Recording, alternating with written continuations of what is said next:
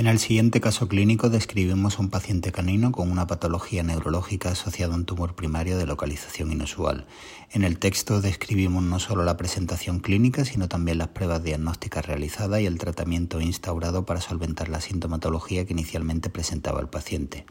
Aunque se trata de una neoplasia poco frecuente en esta localización, creemos que el texto puede ayudar a los lectores a identificar pacientes con una presentación similar o parecida.